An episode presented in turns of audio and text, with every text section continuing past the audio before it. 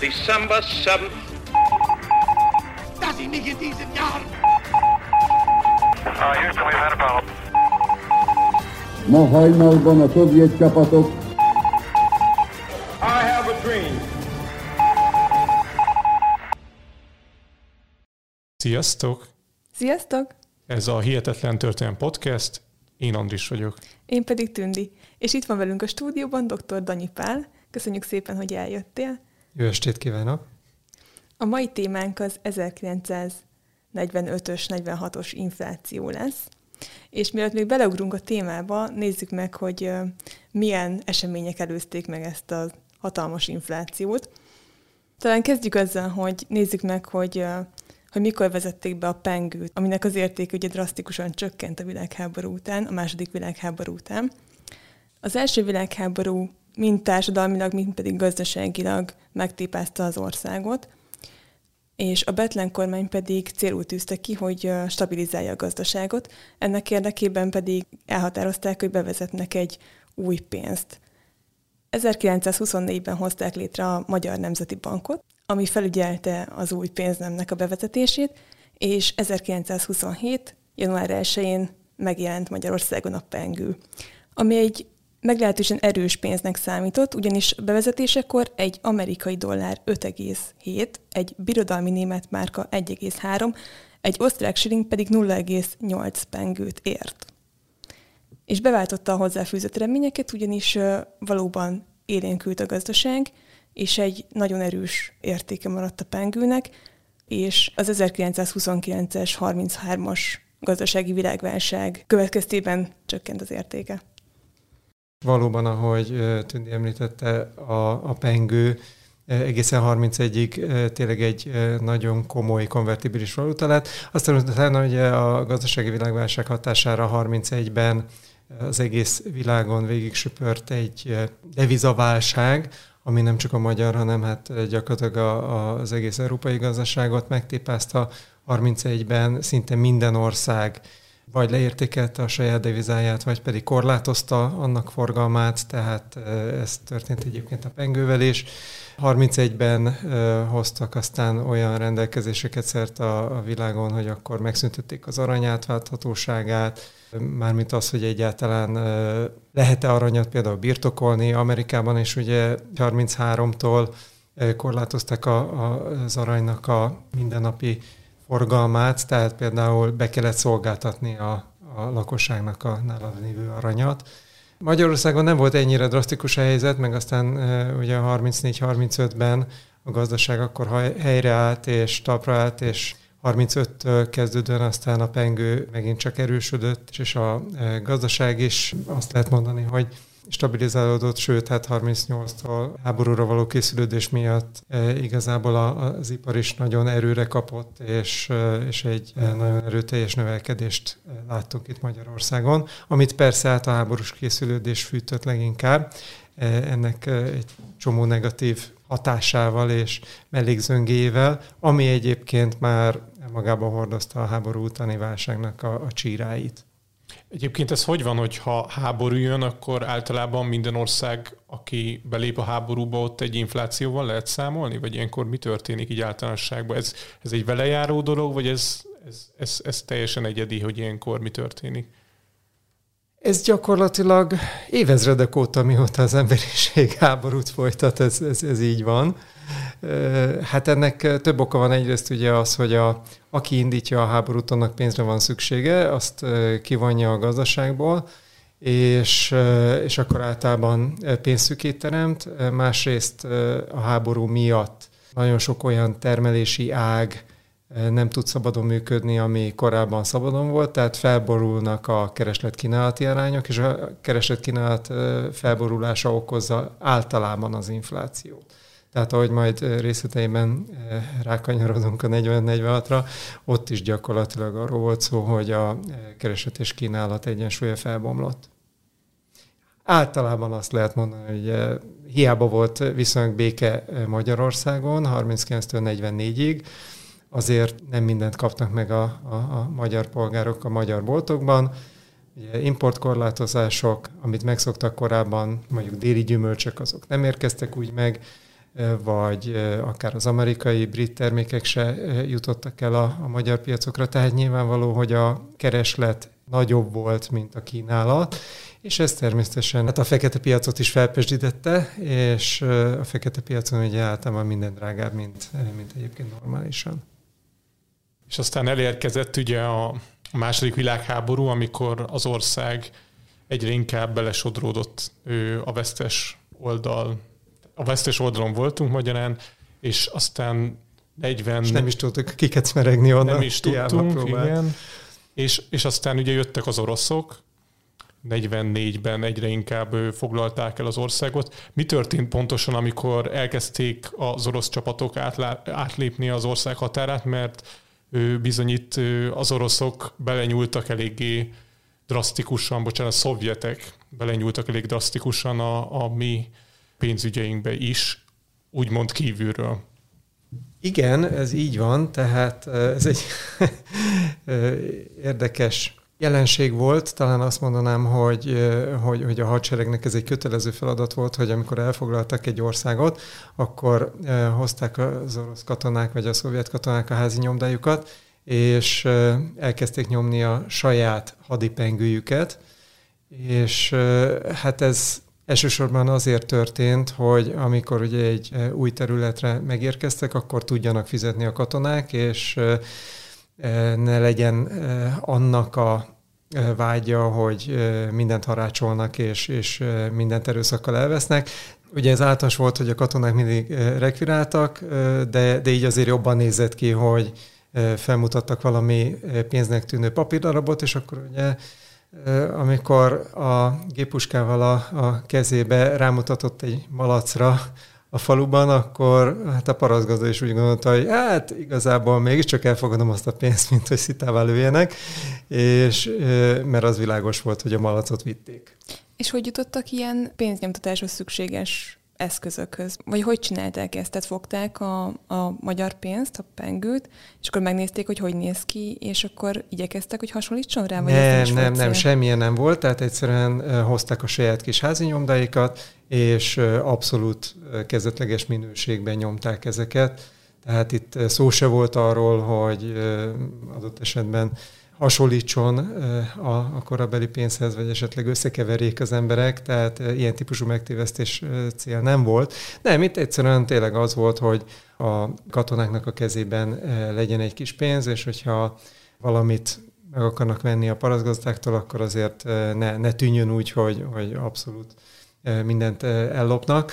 De praktikusan persze a parasztok, illetve hát a vidéki lakosság nem nagyon szerette nyilvánvaló ezeket a pénzeket, de kénytelen volt elfogadni, viszont egy idő után aztán beépült a mindennapokba, és ahogy egyre több ilyen pénz megjelent a piacokon, a hétköznapokban úgy, úgy végül is elfogadták egészen 46 tavaszáig fizettek ezzel a pénzzel, aztán kezdetben ennek a mennyisége, amit így nyomtak, az igen jelentős volt és hozzájárult a kezdeti inflációhoz, utána viszont 45 második felében ez már eléggé kiszorult a forgalomból, és még a, a legnagyobb címletű ezer pengős is gyakorlatilag elértéktelenedett. De akkor a szovjeteknek tulajdonképpen mindig korlátlan mennyiségű pénz állt a rendelkezésükre, ugye? Tehát ha bármennyire volt szükségük, akkor csak nyomtattak újakat. Hát alapvetően igen, legalábbis az ilyen idézőjelben kisebb kiadásokra. Hmm. Most nyilván, amikor leszereltek egy gyárat, akkor nem fizettek semmit, hanem ez már betudták a jóvátételnek a, hmm. az ellenétekeként. Tehát azért egy részt, ugye ha már itt rákanyarodunk a jóvátételre, a szovjetek viszonylag hamar, január-februárban már követelték a, a jóvátételi összegeket, amiről még meg se állapodtak pontosan, és igazából csak 45 nyarán került a szerződésbe. De, de akkor már gyakorlatilag 45 elején elkezdték a, a szállításokat Szovjetunióba, akár gyárak, élelmiszertartalékok, stb. Úgyhogy nem aprózták el. Emellett pedig természetesen ott volt egy egymillió fős vörös hadsereg, akit azért el kellett látni, és azért valójában nem mindenért fizettek a, a, az orosz-szovjet katonák. Tehát nagyon sokszor ugye el kellett szállásolni őket, több hónapig keresztül biztosítani az ellátásukat. nyilván náluk volt a, a, a fegyver, tehát azért a, a vidékiek olyan nagyon nem, ne, nem próbáltak újat húzni velük, tehát inkább egyszerűen tartották, hogyha élelemmel, szállással ellátják őket, adott esetben ajándékokkal. Itt a másik oldal volt nyilván egy kicsit riasztóbb, amikor a katonák elkezdtek követelőzni akár tárgyakat, akár asszonyokat, nőket, tehát ez, ez, nyilván ez volt az, amitől inkább az emberek féltek. Már beszéltünk több okról, ami, ami okozhatta ezt az inflációt, vagy ami okozta ezt az inflációt. Mit tapasztaltak azok az emberek, akik 45 február, január-februárjában előjöttek Budapest ostrom után otthonaikból, elmentek a boltba, és azt látták, hogy minden sokkal drágább? Hát ez tényleg így volt, főleg Pesten, tehát sokkot kaptak praktikusan mert 50-100-szorosára emelkedtek az árak két-három hónap alatt, amíg valahol elbújtak óvóhelyeken, stb. És, és, és mikor újraindult az élet február második felében, márciusban, akkor, akkor egyszerűen elképzelhetetlen árakat kértek.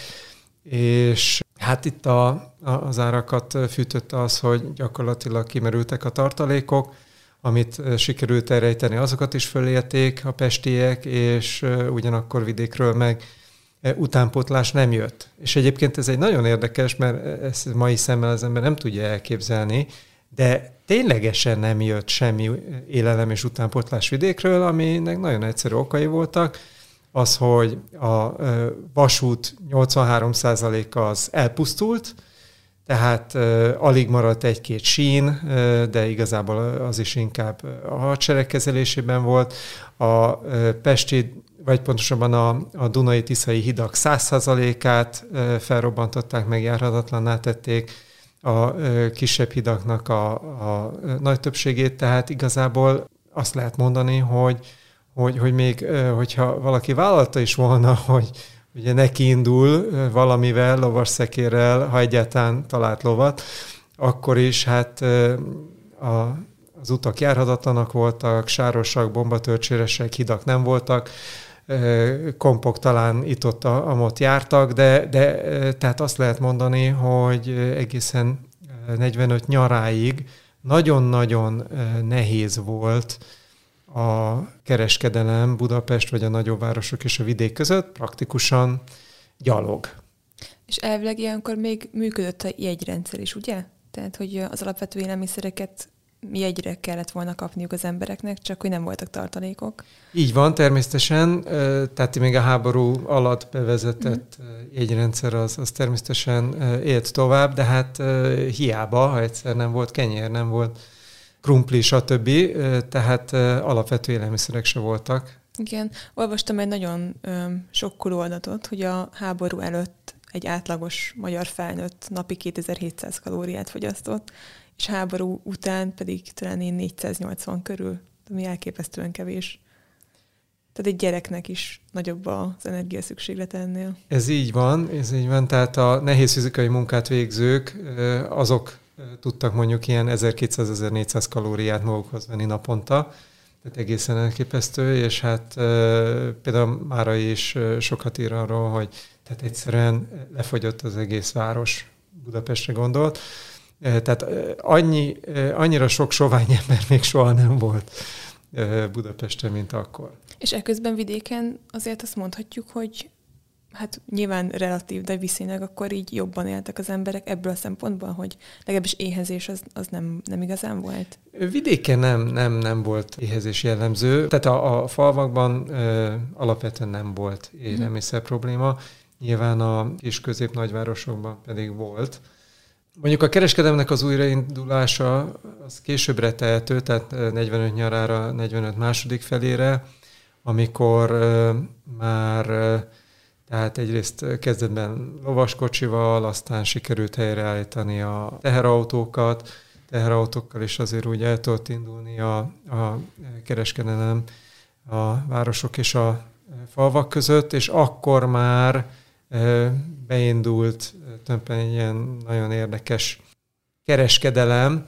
Mondhatnánk azt, hogy cserekereskedelem, alapvetően egyébként volumenében elsősorban cserekereskedelem volt, tehát vidékről ment a, a, az élelmiszer a városokba, a városokból pedig kereskedők vitték a, a iparcikkeket, értékeket, aranyat, ezüstöt, zongorákat, és minden, ami iparcikként mozgatható volt vidék-vidékre, és, és tulajdonképpen az volt az az időszak, amikor tényleg a, a vidékiek sokkal jobban éltek, és így akkor el tudták cserélni az élelmiszereiket. Elsősorban a vidékiek egyébként ruhát szerettek volna, meg anyagokat, ruhaanyagokat, tehát szó szerint le voltak gatyásodva. Igazából mind a két rész, tehát a vidékiek szó szerint, a városiak pedig átvitt értelemben. Úgyhogy akkor ez volt a cserekereskedelem alapja, hogy zsír, tojás, hús, krumpli, élelmiszerek, cserébe pedig minden, amit az ember el tud képzelni. És ez a cserekereskedelem hozzájárult, ez is a, a pengő értékvesztéséhez? Mert hogyha most jól értem, akkor hogyha mondjuk valakinek volt mondjuk ruhája, akkor szívesebben váltotta nyilván élelmiszerre, mint sem pénzre, hogy azon vegyen élelmiszert, hanem már közvetlenül rögtön a csereterméket választotta, vagy részesítette előnyben. Ugye? Hát a pénz azért az pénzforgalom valamilyen szinten megmaradt, mm. mert természetesen nem lehetett mindent elcserélni mm, bármire, de, de alapvetően azért nagyon gyakori volt a, a, a cserekereskedelem a piacokon, viszont a kereset és a kínálat megbomlott, és, és egyébként akkor itt tudunk egy picit rákanyarodni arra, hogy amikor valakinek valamire nagyon szüksége volt, akkor, akkor nyilván hajlandó volt többet adni. Tehát, hogyha mondjuk otthon a gyerek megkívánta a tojást, vagy a rántottát, akkor, akkor nyilván a szülő mindent megkö- elkövetett annak érdekében, hogy hát akkor, akkor szerez a városban vagy a piacon egy, egy-két tojást, és akkor uh, nyilván több pénzt adott érte, mint esetleg múlt héten. Tehát ez eleve vezetett egy inflációhoz, hogy, hogy a, az élelmiszereket, főleg a városban a nehezen hozzáférhető élelmiszerekért egyre több és több pénzt adtak. Bennem most az merült fel, hogy, hogy ezt említett, hogy, hogy vén a kereskedők figyelték, hát valószínűleg figyelhették egymás árait. Csak egy kicsit ilyen kusza az egész, nem? Hogy mondjuk egy, egy kereskedő mondjuk mennyiért kínálja az áruját, akkor ezt gondolom eltönthette magának. Én lehetett nagyon... az, hogy mondjuk Szegeden egy pengő volt, egy tojás, közben meg Budapesten már 20. Én nem is, nem is ö, ezt mondanám, Ez simán, hanem, hanem simán. inkább azt, hogy mondjuk akár Budapesten belül is lehettek ilyen nagy különbségek. Tehát, hogy mondjuk az egyik utcában nem tudom, kétszer annyiba kerül valami, vagy egy háztömnyivel arrébb, mert mondjuk nem tudják az emberek, hogy hol olcsó, vagy ezt így hogy kell elképzelni?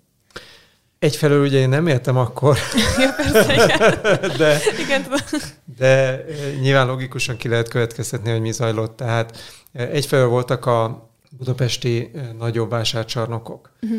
Elsősorban ezek a nagy vásárcsarnokok voltak a, a vidéki felhozatalnak a célpontjai.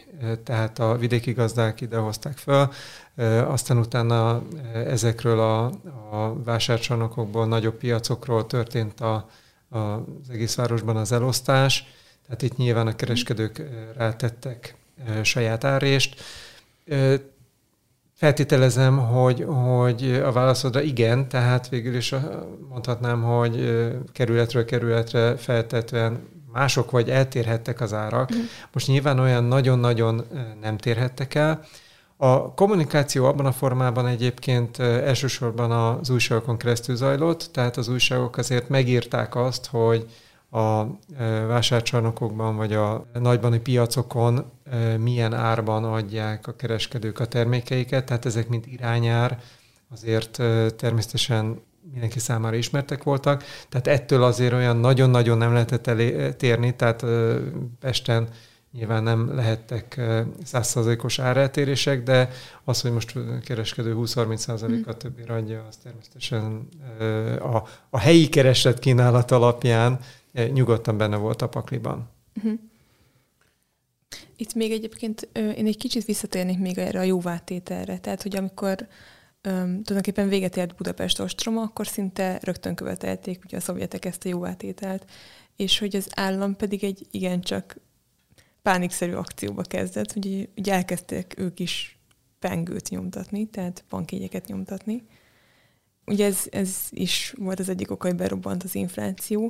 Tehát, hogy igazából ezt, ezt, el tud, ezt elfogadták a szovjetek. Tudom, hogy nem csak pénzben tették jóvá, hanem ugye vittek egy csomó mindent, gyárakat, ipart. Ennél azért bonyolultabb volt a helyzet, mert azért a magyar állam dollárt nem tudott nyomtatni, az lett volna jó, hogyha tud, de a pengő meg nem kellett az oroszoknak. Tehát praktikusan, amikor arról van szó, hogy, hogy jobbátétel, akkor itt az a 200 millió dollárnyi, ha jól emlékszem, azt ki kellett termelni. Uh-huh. Tehát itt már nyilván a előállított iparcikkek, de elsősorban nyersanyagok, és hát nem utolsó sorban pedig igen a, a, a gyárak, termelőeszközöknek a elszámolása történt meg, uh-huh. és hát itt a, a szovjetek nem nagyon válogattak, tehát hogyha valami megtetszett nekik, akkor, akkor, akkor azonnal vitték, sőt, hát mivel gyakorlatilag a magyar gazdaság az jóval fejlettebb volt a, a szovjet gazdaságnál, ezért praktikusan mindent leszereltek és mindent vittek. Tehát nagyon-nagyon kifosztották az országot, azon túl, hogy persze óriási károkat szenvedett az ország, és hát itt a kérdés az az volt, hogy miből lesz a, az újjáépítés és az újjáépítéshez hitel kellett, akár a lakosságnak, akár a, a gyáraknak, üzemeknek. Tehát uh, itt volt az igazi nagy probléma, hogy uh, hogy jutnak pénzhez, akár a lakosság, hogy télire beüvegezze a saját lakását, és ne fagyjanak meg, vagy egyáltalán a, a gyárak, ahol valami termelőeszköz maradt, azért ott is megpróbálják ugye újra üzembe állítani a, a, a e, meg, megmaradt alkatrészekből és maradványokból a, a termelést. Tehát e, ez nem volt könnyű, e, viszont, viszont nagyon keményen dolgoztak, és újjá alakították. Például a Csonka gépgyárról tudom, mert apusom dolgozott 46-ban, hogy ott egyrészt tudták indokolni azt, hogy miért kell nekik az a gépgyár, és hogy ne szereljék le az oroszok, és ezt úgy, úgy sikerült nagyjából megakadályozni. Azzal indokolták, hogy figyeljetek, ha nem szerelitek le, akkor tudunk szállítani traktorokat és, és gépeket, és akkor tulajdonképp a csonkagépgyár az nagyjából megúszta ezt, és viszonylag gyorsan, tehát 45-ben már, már tudott termelni. Tehát volt egy-két ilyen kivétel is, sajnos ezek inkább kivételek voltak, viszont, viszont a legtöbb esetben ugye pénzre volt szüksége a régi gyártulajdonosnak ahhoz, hogy hát akkor újraindítsa a termelést. És ehhez kellett igazából az államnak pénzt gyártani, hogy így mondjam, és beindult a bankóprés, és ezzel, mint hitellel tudtak aztán az iparnak a szereplői nekiállni, és, és újraindítani a termelésüket. Mhm. De így egyébként, hogy napról napra változtak az árak, tehát hogy emelkedtek, így ez mennyiben jelenthetett így valóban nagy segítséget mondjuk? Tehát, hogyha mondjuk nyomtattak rengeteg pénzt, de fedezet nélkül, és azt adták oda az embereknek és a vállalatoknak, hogy akkor ezt használják fel az újjáépüléshez, viszont az napról napra kevesebbet ért, amit kaptak. Tehát, hogy ez így... Teljesen jól mondott, tehát ez egy fedezetlen pénzmennyiség volt.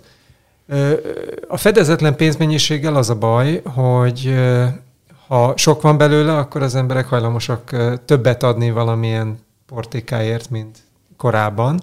Tehát magyarul a pénznek nincs értéke, mert, mert sok van belőle. Tehát ez a, ez a baj azzal, amikor fedezetlenül ugye az állam elkezdi nyomni a pénzt. Persze a másik oldalról az állam meg nem nagyon tudott mit tenni, uh-huh.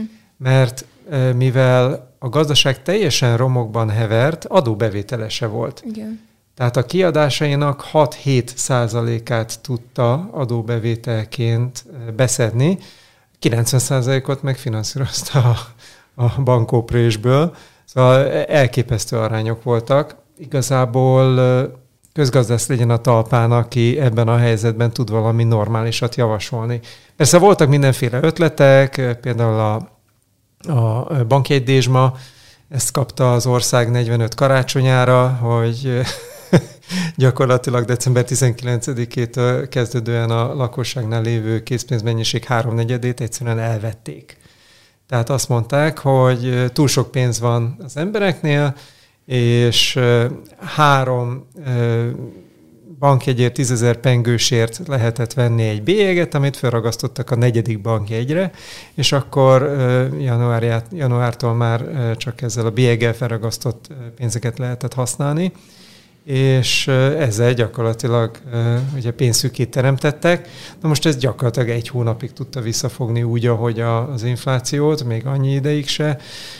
Szóval az alapokokat nem tudták megszüntetni, tehát az alapok az az volt, hogy felborult a gazdaság, felborult a keresetkínálat, nem volt az államnak pénze, tehát egyszerűen nem álltak rendelkezésre azok az eszközök, amivel ezt az inflációt ezt lassítani lehetett volna. Tegyük hozzá, hogy 45-ben egyébként még egyáltalán nem volt olyan túl nagy infláció.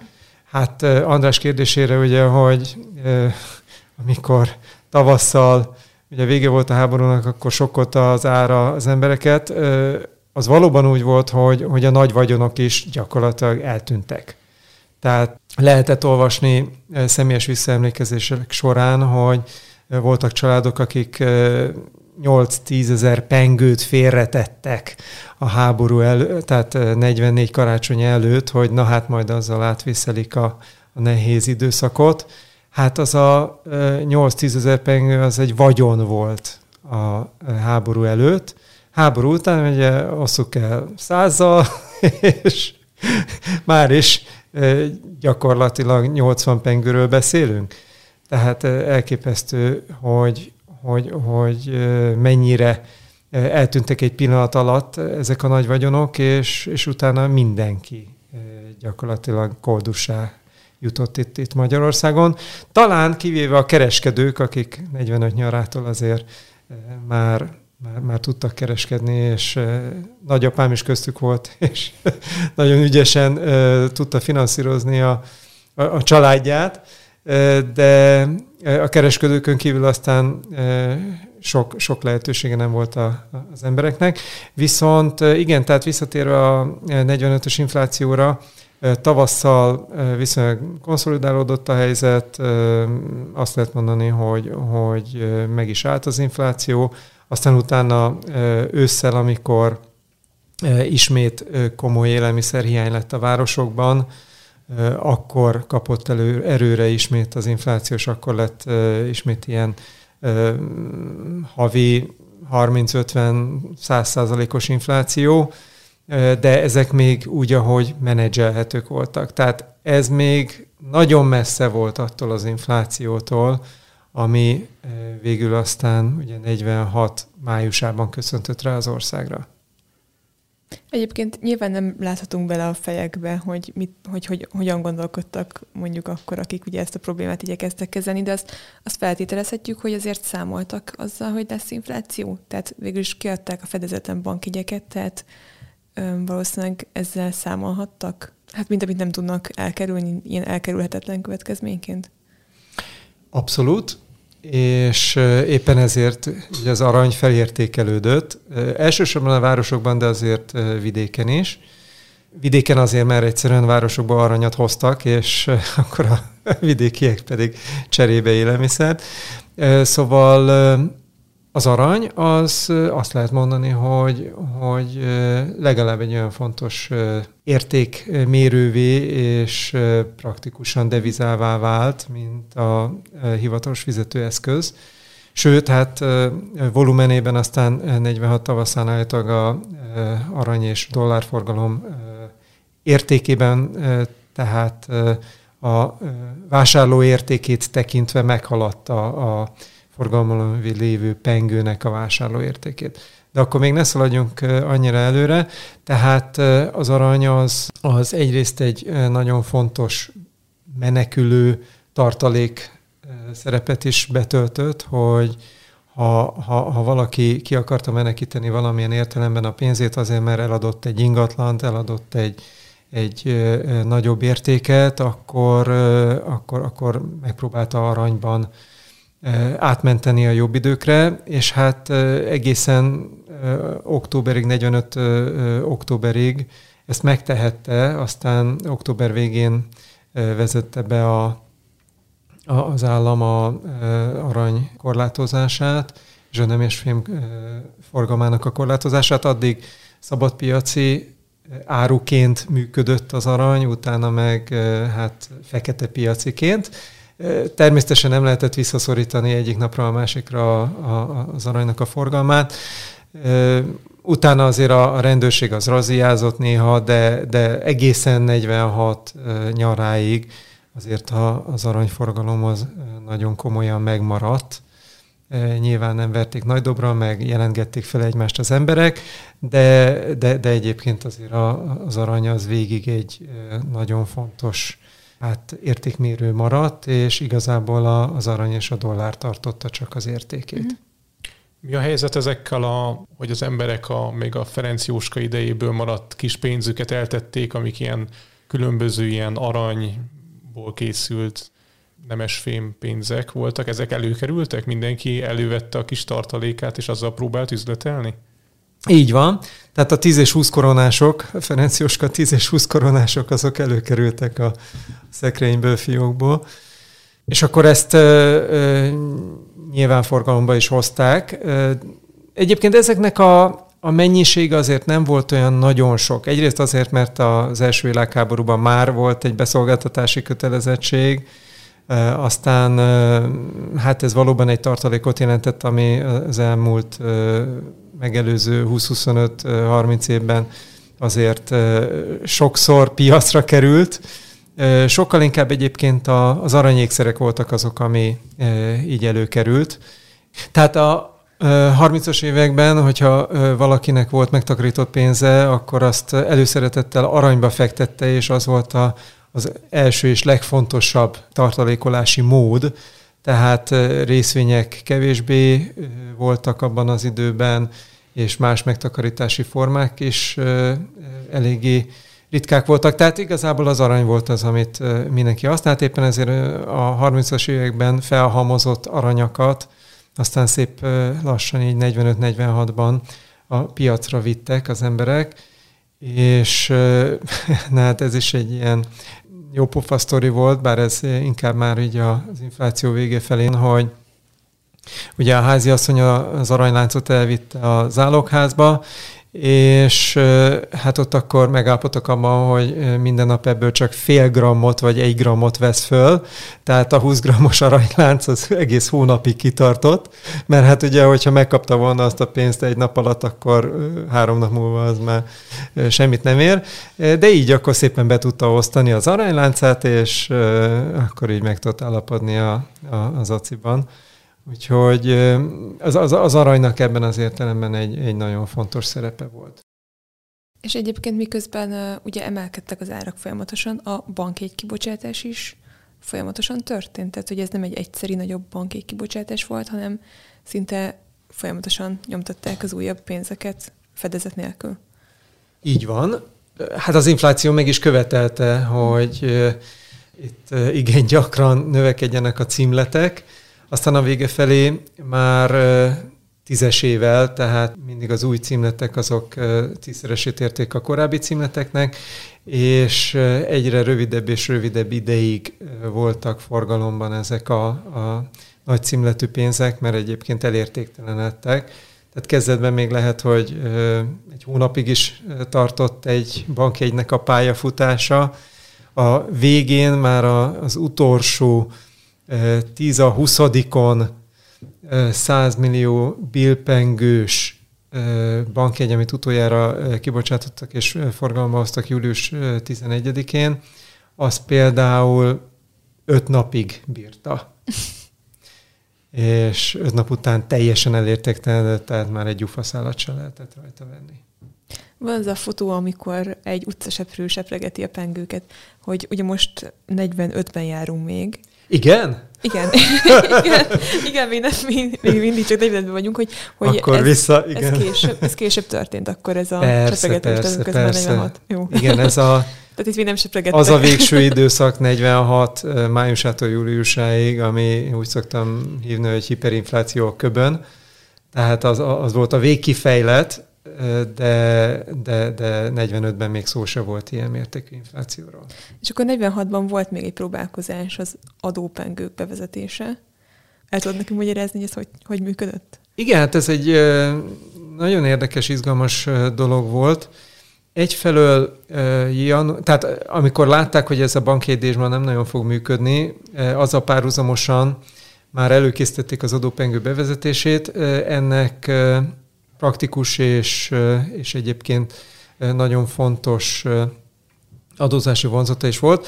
Az adópengő a pengő inflációját mérte, és az adópengő az egy értékkövető indexszám volt, az azt jelentette, hogy ha a pengő mondjuk tized részére inflálódik, akkor az adópengő viszont maradjon ugyanannyi.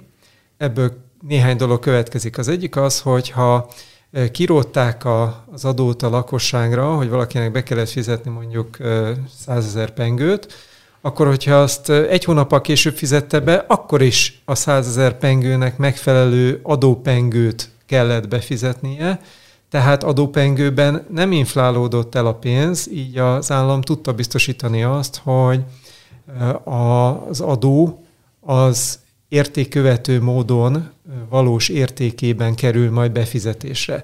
Tehát hirtelen azok, akik ugye eddig próbálták minél jobban kihúzni azt, hogy befizessék az adót, mondjuk decemberben, mert úgy voltak vele, hogy hát senkit nem izgat, hogy egy héttel később fizetem be az adómat.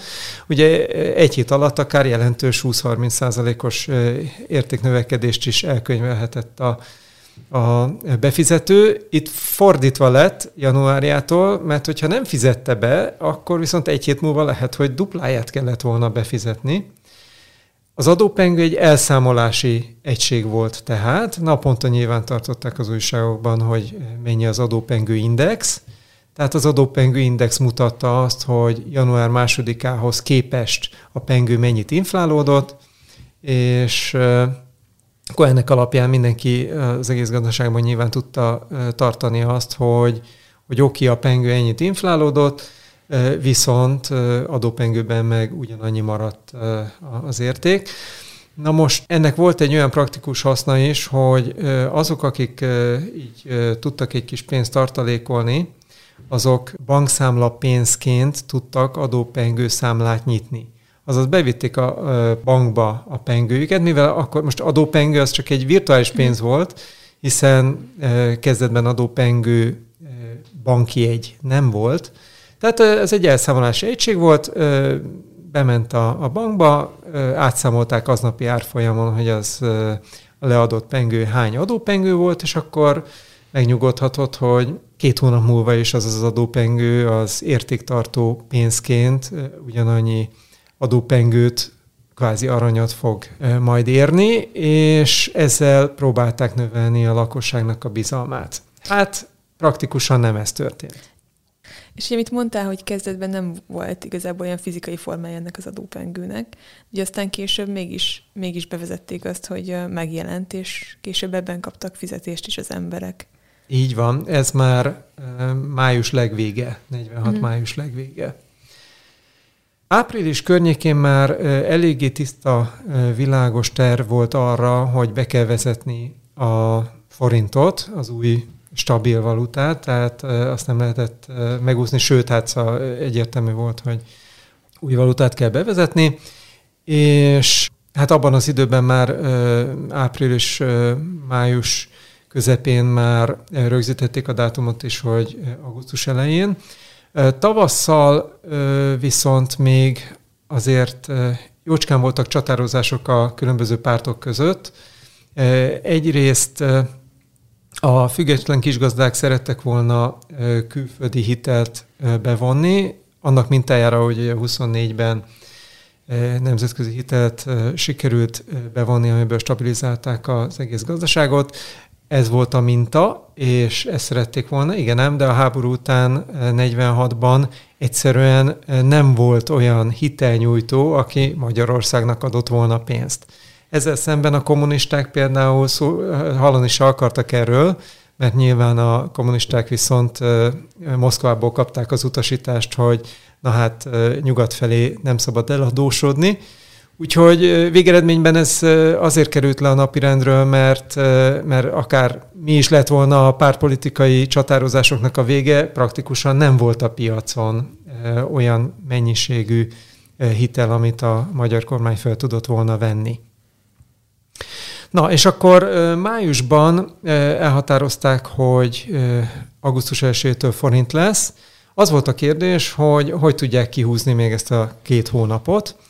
Na és itt egészen eltérő elképzelése volt a Nemzeti Banknak és a Pénzügyi Minisztériumnak. Itt egy nagyon érdekes csatározás indult el, ugyanis a Pénzügyminisztérium úgy gondolta, hogy hát neki itt van beleszólása abba, hogy hogyan is próbálják itt a végkifejletben a pengőt kiszorítani, illetve tulajdonképpen a pénzügyminisztériumnak Gordon Ferenc vezetésével egyetlen célja volt, hogy lehetőleg az állam tartozását nullára leírják. Tehát neki mindegy, hogy hogyan, de, de ő, ő, ő úgy szeretné augusztus 1-én tiszta lappal indítani a gazdaságot, hogy, hogy az államnak ott, ott már tartozása ne legyen.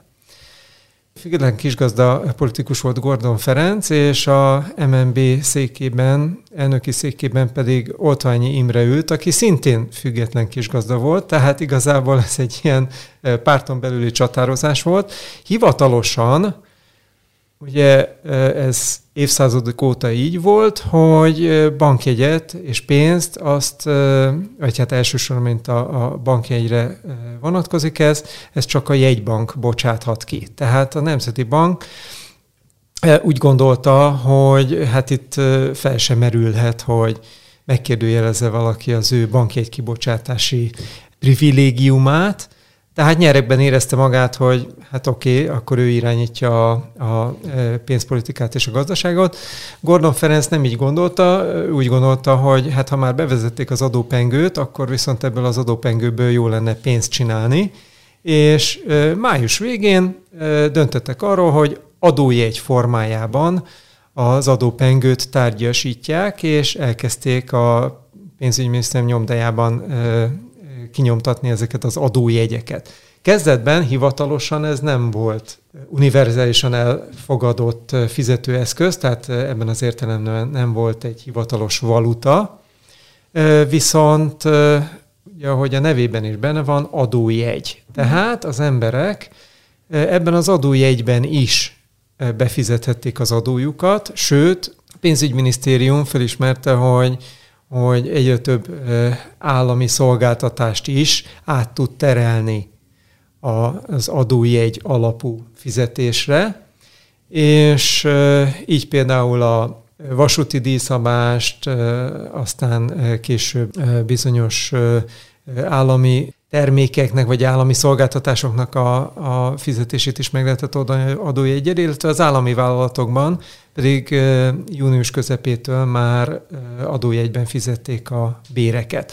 Ez egyébként egy előremutató dolog volt, hiszen adójegyben akkor várhatóan ugye keves, vagy nem inflálódott a, a pénz, amit megkaptak.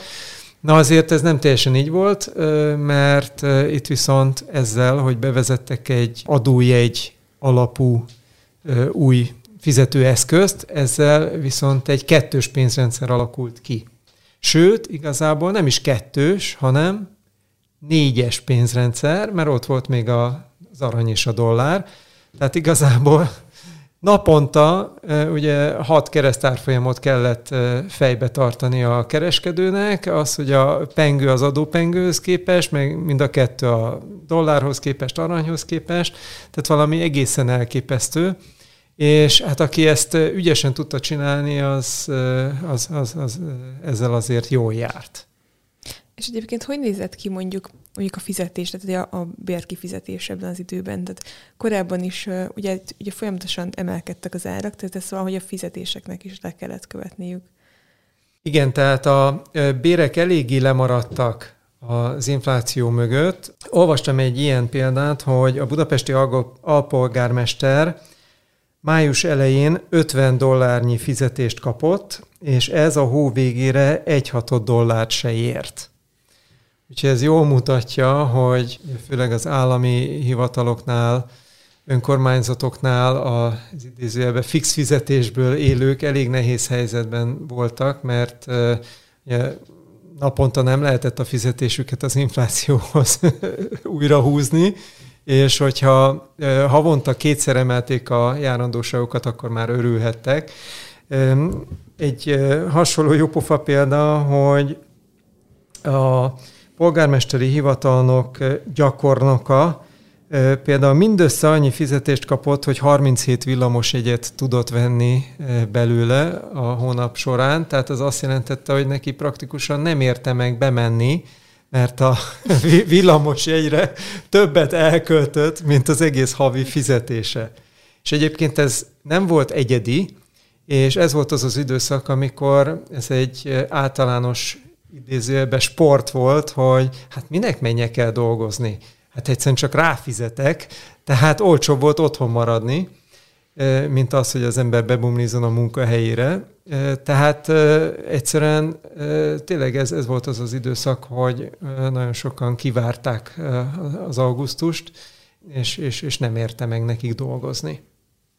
És akkor az igazából az inflációt még egy kicsit megpörgette nem? Hogy akkor még kevesebben termeltek, még kevesebb. Ez kétségkívül igen, visszafogta egyébként a termelést, és hát nyilván voltak olyanok, akik, akik elmehettek volna dolgozni, de, de ez így kényelmesebb volt.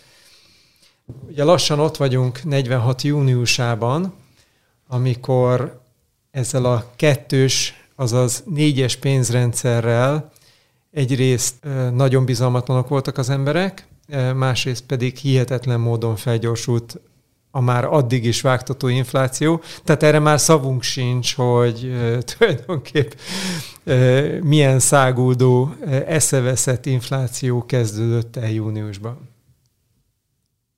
Erről így emlékezett meg Márai Sándor, idézem.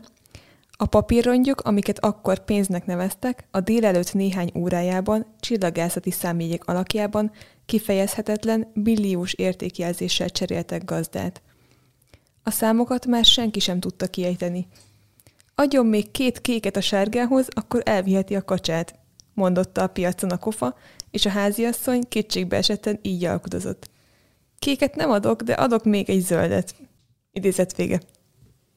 Igen, mi is készültünk egy ilyen hasonló idézettel. Nekem a nagypapám nagyon jókedélyű ember volt, és még nagyon picike voltam, vagy ilyen tíz éves körül lehettem, amikor valamilyen náluk lévő könyvből felolvasott egy történetet, ami az inflációról szólt. És most az adás előtt legalább egy óráig keresgéltem az interneten, mire megtaláltam. Ezt Tabi László nevű humorista írta a zsír áráról, ami ezt az inflációs helyzetet jellemezte. Ez egy talán egy kicsit hosszabb, de érdemes meghallgatni, mert nagyon jól mutatja, hogy hogyan gondolkozott egy humorista az akkori árhelyzetről. Tehát Tabi Lászlótól következik egy idézet. Kedden a déli órákban elterjedt a híre annak, hogy a zsír kilója már 90 ezer pengőbe kerül. Az a körülmény, hogy egy kiló zsírára 100 ezer pengő illénken mutatja, hogy a fogyasztóközönség mennyire ki van szolgáltatva a fekete piacnak ki tud manapság 120 ezer pengőt adni egy kiló zsírért? Mert nem csak a zsír kerül 135 ezer pengőbe, de a drágaság minden vonalon ijesztő. És ha meg is veszi valaki ezt a 165 ezer pengő zsírt, pusztán zsírból táplálkozni nem tud. Lehetetlen állapot, hogy amikor egy kiló zsír 180 ezer pengő, a fizetések nem emelkednek megfelelő arányban. 215 ezer pengőt csak azt tud ma zsírért adni, aki feketézik, mert a kisember számára ez a 238 ezer pengő bizony nagy pénz. 296 ezer pengőért sokat kell dolgozni, és míg valaki megkeresi azt a 367 ezer pengőt, amibe egy kiló zsír kerül, ugyancsak elfárad. Valamikor 470 ezer pengőért, vagyis egy kiló zsír áráért sarokházat lehetett vásárolni.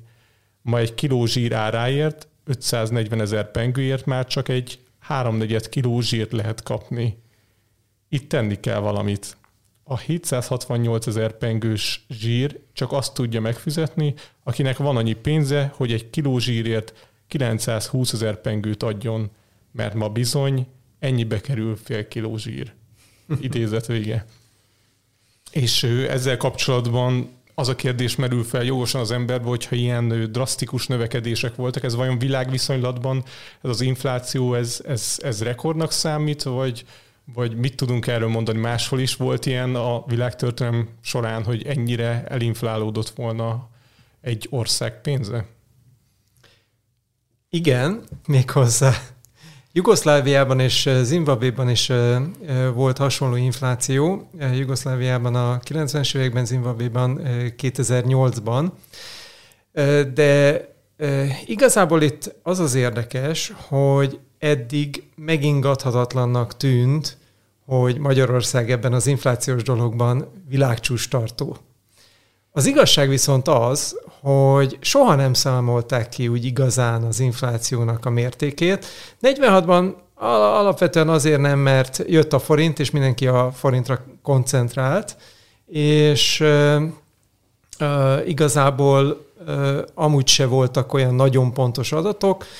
Szóval a lényeg az, hogy ez úgy, úgy megmaradt úgy nagyjából egy, egy elképzelt szinten, hogy hát a, a pengő az iszonyúra elinflálódott, viszont végeztem egy kutatást, és megpróbáltam így amennyire lehet pontosan kiszámítani a, az egész 45-46-os inflációt, és ebből az derül ki egyébként, hogy főleg az adópengő bevezetésével a magyarországi infláció messze nem volt olyan mértékű, mint amit gondoltak a, az emberek, illetve hát nagyon pontosan az az eltérés oka, hogy 45 július, 46 júliusában július 9-én bevezették hivatalos pénznemként az adópengőt, és attól kezdve néhány nap alatt a pengő teljesen elinflálódott és eltűnt a forgalomból, és utána július folyamán az adópengő az milliómod mértékben inflálódott, mint a pengő. Igazából a pengő utána már csak egy virtuális pénzegység volt, aminek a napi inflációját a pénzügyminisztériumban hasonlítéssel határozták meg, ahogy már említettem azzal a célral, hogy eltüntessék a, az állami adósságot.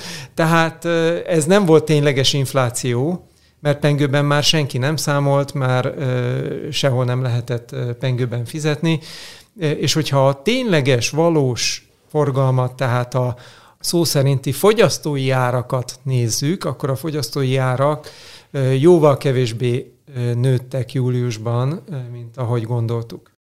Számításaim szerint a július havi kombinált tényleges fogyasztói áremelkedés az nagyjából 28 milliárd százalék volt 46-ban Magyarországon, Hát ami így elenyészik a zimbabvei 2008 novemberi infláció mögött, ami 80 milliárd százalék volt, tehát majdnem háromszoros infláció volt Zimbabvéban, mint, mint Magyarországon 46 júliusában, amikor leginkább tombolt az infláció. Szóval igazából azt lehet mondani, hogy letaszítottak minket a trónról. Arányosításként egy dollárnak a szabadpiaci ára 280 ezer pengő volt december 31-én, január 1-én, tehát 46 január 1-én. Na most voltak egyébként a zsíron kívül más olyan termékek is, amelyek nagyon stabilan tartották az árukat dollárban. Tehát például egy kiló rizs az majdnem végig egy dollár volt. Ugyanúgy 100 darab cigaretta az egy dollár volt, tehát egy száz cigi az egy cent. Tehát ezek úgy, úgy nagyon stabilan, mint csereérték alapok beégtek az emberek gondolkodásába, tehát ugyanúgy a, a zsír is egy olyan termék volt, ami dollárban elég jól tartotta magát, tehát referenciértéként számított, hogy akkor egy zsír, az, egy kiló zsír, az, az, az mondjuk nem tudom hány tyúknak felelt meg. És akkor itt a háttérben már, már nagyban azon dolgoztak, hogy, hogy a forintot vezessék be, tehát szinte már senki sem számolt a pengővel. A kereskedők is, ha jól tudom, akkor már, már nagyon arra, arra gyúrtak, hogy, vagy arra tartalékoltak, hogy, hogy megjelenik a forint, és hogy majd, majd ebben lehet uh, kereskedni. Hogy ezt hogy kell elképzelni, hogyha valaki szeret, vagy egy országba szeretne vezetni egy új pénzt, hogy uh, akkor valamelyik külföldi valutához kellett rögzíteni az árfolyamot? Vagy hogyan, hogyan gondolkodtak, hogy, hogy, hogy mi legyen az árfolyam? Ezt feltételezem, hogy nem a pengőhöz Nem, természetesen igen, tehát aranyhoz, dollárhoz ezekhez mm. határozták meg. Így van, ahogy, ahogy mondod. Hivatalosan a forint aranyalapú valutaként indult, tehát pontosan meghatározták, hogy 13.210 forint egy kiló arany ára, és egyébként a Nemzeti Bank az közel ezen az értéken hirdette meg a felvásárlási árát augusztus 1-től, és ezzel aztán tényleg ki tudta billenteni a lakosságot abból a passzív állapotából, hogy akkor most otthon tartsa az aranyát, és, és akkor tényleg ez, ez már olyan komoly árfolyam volt, hogy, hogy az emberek bevitték a bankba. Tehát egy dollár 11 forint 74 filér eh, árfolyamon indult, és egyébként ez nagyon sokáig, vagy 15-20 évig tartotta magát ez az árfolyam. Ez természetesen egy kezdetben közgazdasági számokkal alátámasztott árfolyam volt, amit utána a kommunista időszakban mesterségesen fenntartottak. Természetesen akkor is a szabad piaci árfolyam az messze ezt meghaladta, ennek duplája volt. Na most visszatérve még az előző gondolatodra, hogy a kereskedelemben és a termelésben is már június második felétől mindenki augusztus 1 tartalékolt. Ez praktikusan azt jelentette, hogy a vidéki gazdák nem vittek Pestre élelmiszert. Nem vittek gyümölcsöket, zöldséget, gyümölcsöt, tehát nagyon keveset vittek, uh-huh. ez az úgynevezett áru visszatartás, ezzel ellen azért megpróbált felszólalni a kormány, de olyan nagy hatása nem volt, mert, mert, mert nyilván megtalálták a módját a vidékiek, hogy miért próbálják visszatartani és tartalékolni az árut, de egyébként hát a kereskedők is, tehát nem tették ki a polcokra az árut, mert úgy voltak vele, hát most júliusban ne vásároljon senki. Tehát tényleg csak a létszükségleteket lehetett megvenni, vagy hát hogyha éppen valamit valaki akart, akkor meg, megpróbálta elcserélni. És akkor még itt július elején, ugye ezt már félszóval említettem, de ez egy nagyon fontos lépés volt, hogy július 9-én ugye bevezették az adópengőt hivatalos pénzként. És ennek tulajdonképp meg lehet közelíteni ezt a lépést két oldalról is. Egyfelől a Nemzeti Bank az utolsó pillanatig harcolt ezen ellen, és nagyon nem örült neki. Ugyanakkor viszont a pénzügyi minisztérium ezt fogalkörömmel végigverte, és sikerült bevezetni, és bizonyos értelemben én azt mondom, hogy igaza volt a pénzügyminisztériumnak, mert mert azért pont ahogy az előbb végig számoltam a júliusi inflációt, azért adópengőben jóval alacsonyabb volt az infláció. Ha az emberek hamarabb megkapták volna az adópengőt, mint egy hivatalos fizetőeszköz, akkor valószínű már júniusban le, se lett volna csillagászati az infláció mértéke. Tehát tulajdonképp jobb lett volna, hogyha már június elején az adópengőt bevezetik hivatalos pénzként, és egyszerűen hivatalosan meg kivezetik a pengőt, tehát nem hagyják ezt a kettős pénzrendszert eszkalálódni, hanem június elején, ott mondjuk egy hét türelmi idő után azt mondják, hogy június 10-ig tartott a pengő, ennyi volt, és mindenki váltsa át az éppen aktuális árfolyamon. És akkor, és akkor nem lettek volna ilyen, ilyen abszurd dolgok, hogy ugye naponta két-háromszorosára, négyszeresére növekedett az infláció, tehát ugyanennyi részére, felére, harmadára, negyedére csökkent a nálad lévő pénznek az értéke.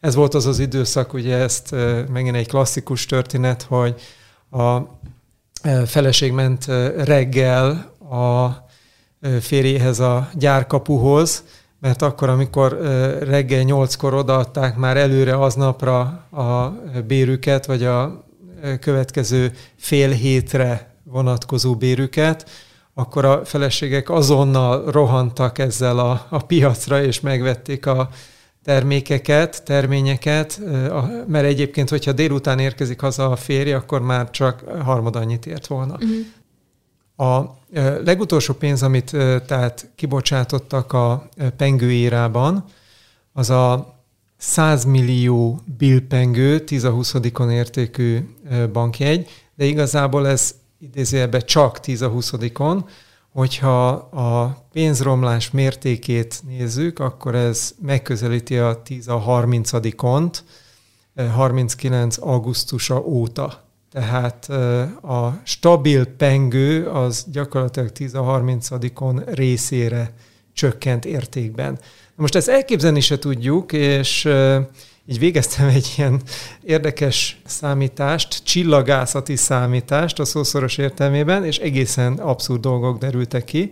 Tehát, hogyha ugye elképzeljük az univerzumunkat, a belátható univerzumunkat, ami hát elég nagy, itt ugye nem tudom, fényévek millióiról van szó, tehát az univerzumunk milliméterben 10 a 30 átmérőjű. Tehát valami egészen abszurd, hogy a, a pengő annyit vesztett, mint az univerzum legmagasabb száma, amit nagyjából el tudunk képzelni. Jó, mikrométerben is ki lehetne fejezni az univerzum átmérőjét, de, de, de minden esetre ez így ö, egyszerű megegyezni, hogy az univerzum átmérője milliméterben. Na ez volt az az infláció, ami végig söpört itt Magyarországon.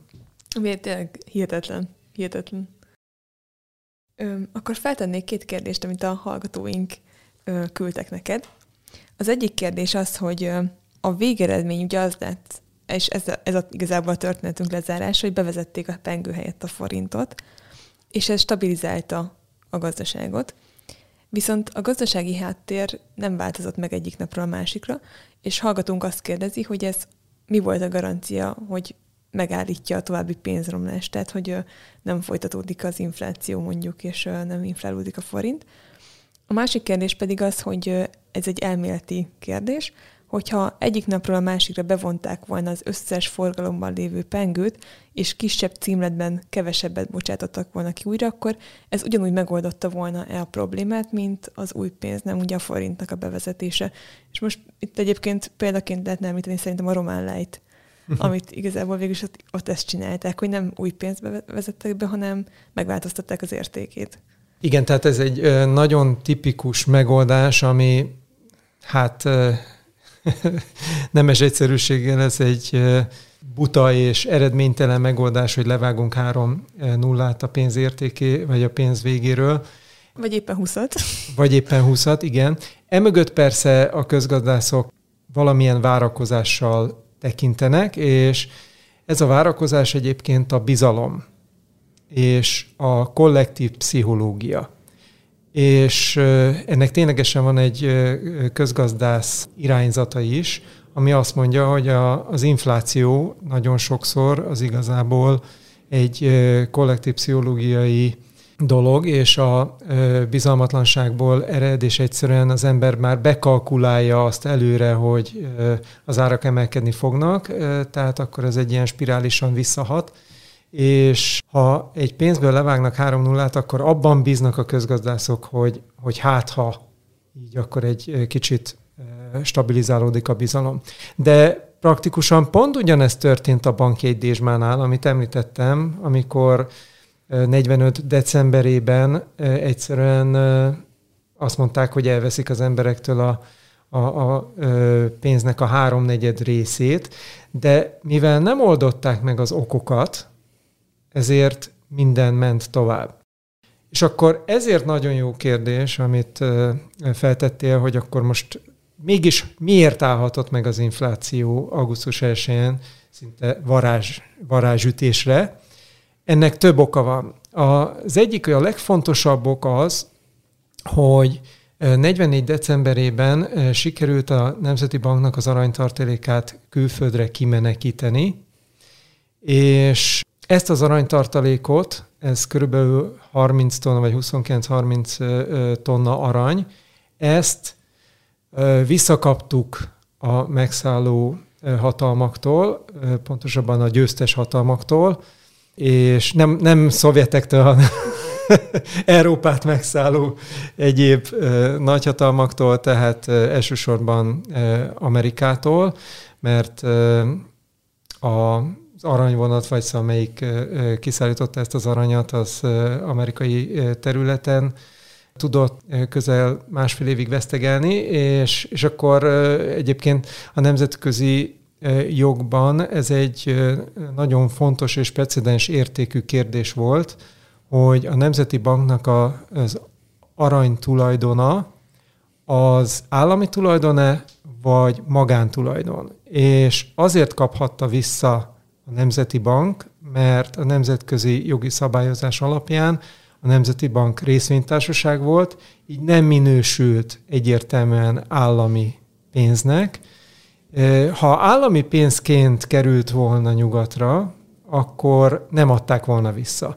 Így viszont, mivel magántársaságként, részvénytársaságként a Nemzeti Bank tulajdonában volt, ezért a Nemzetközi Döntőbizottság úgy határozott, hogy, hogy visszaadják, na és ennek a 30 tonna aranynak a birtokában tudta Magyarország újraépíteni a gazdaságát, és fedezetet nyújtani a, a hitelei mögé, illetve tulajdonképp fedezetet nyújtani a forint uh-huh. stabilitása mögé. Most ezt persze nem úgy kell érteni, hogy ezt a 30 tonna aranyat aztán hip költötte a, a Nemzeti Bank, tehát inkább megint csak a bizalom jön be. Tehát a 30 tonna az itt egy fedezetet jelentett, bizalmat jelentett, ugyanakkor viszont az is igaz, hogy a forint kibocsátását is nagyon korlátozták kezdetben, és pénzszükét teremtettek, és így az egész gazdaságban relatív kevés pénz mozgott. Mindenesetre ezzel sikerül stabilizálni, és akkor ehhez járul még hozzá az, hogy július folyamán a termékeket tartalékolták, és július utolsó napjaiban feltöltötték a boltokat, és egy olyan rég nem látott árubőséget tudtak nyújtani a, a boltokban, ami szintén csak növelte a bizalmat. Tehát tulajdonképpen, hogyha ezt így összevesszük, ezt a három-négy tényezőt, tehát a pénznek a fedezete, a bizalomépítés, az árubőség, a keresett kínálat arányának a, a helyreállítása, akkor pénzszűke teremtés, ezek így együtt tudták stabilizálni a gazdaságot. Ez persze nem azt jelenti, hogy teljesen lenullázódott volna az infláció, de ilyen fél év alatt 20-30 százalékot romlott utána csak a forint, tehát az abszolút elenyésző volt a korábbiakhoz képest. Tehát akkor végre felelégeztetett az ország, és igen, és volt egy hurrá optimizmus, ami egészen 48-ig tartott, és ez a hurrá optimizmus egyébként én azt hiszem, hogy büszkeséggel is töltötte el az akkori embereket, mert a háború vesztes országai közül Magyarország az első között tudta stabilizálni a pénzét, Németországban csak két-három évvel később vezették be Nyugat-Németországban például a, a stabil új német márkát. Dr. Danyi Pál, köszönjük, hogy velünk tartottál. Én köszönöm a lehetőséget, nagy örömmel. Köszönjük szépen. És nektek is köszönjük, hogy velünk tartottatok, reméljük, hogy érdekesnek találtátok a mai témánkat. Patreonon már két bónuszadásunk is elérhető, az egyiknek a címe az, hogy Superman harca a Ku Klux Klan ellen, a másik pedig az első kínai császár és az agyak hadseregének a története. A leírásba betesszük a Patreon linkünket, hogyha szeretnétek tőlünk extra tartalmakat látni, akkor csatlakozzatok a támogatóinkhoz, és azoknak pedig, akik már támogatják a csatornánk működését, nagyon-nagyon szépen köszönjük. Hamarosan újra találkozunk, addig is legyetek jók, vigyázzatok magatokra. Sziasztok! Sziasztok! A forrásokat megtalálhatjátok a leírásban, vagy a hihetetlentörténelem.simplecast.com-on. Kövessétek a Facebook oldalunkat is, a Hihetetlen Történelem Podcast Facebook oldalt, ahol három naponta jelentkezünk érdekes villámtörikkel. Örömmel fogadunk e-maileket is a hihetetlen gmail.com e-mail címen, hogyha esetleg kérdésetek, észrevételetek lenne az adással kapcsolatban.